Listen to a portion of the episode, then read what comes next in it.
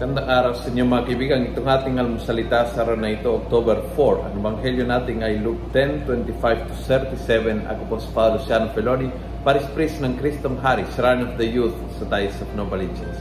Sabi ng Gospel, there was a scholar of the law who stood to test Jesus and said, Teacher, what must I do to inherit eternal life?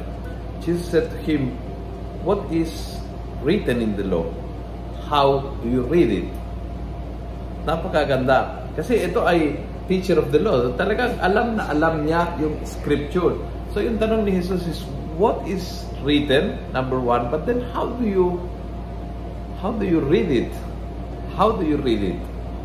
Paano ka binabasa ang banal na kasulatan? Bilang bilang information, bilang inspiration lang, bilang manual ng buhay mo, bilang mapa na nagtuturo sa iyo kung saan ka dapat, dapat dumaan at kung anong dapat gawin, bilang gabay, bilang batas, how do you read the scripture? I think yung question na yan ay napakalalim. At maganda ho ngayong umpisa pala ng linggo na tanungin natin, pag binabasa ko ang Biblia, hinahamon ba ako?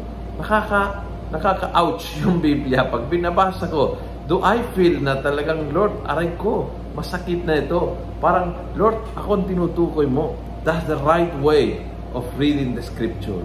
Kapag talagang ikaw ang kinakausap, ikaw ang hinahamong, ikaw ay pinupush ng salita ng Diyos, then you are, you are reading it well.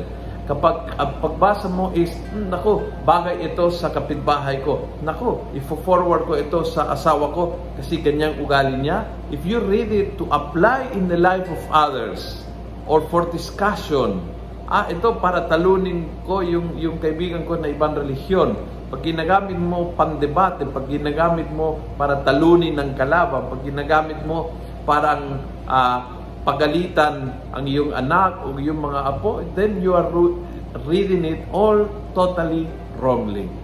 Kung yun ay nakaka-touch, nakakahamon, nakaka-ouch sa iyo, then you are reading in the right way.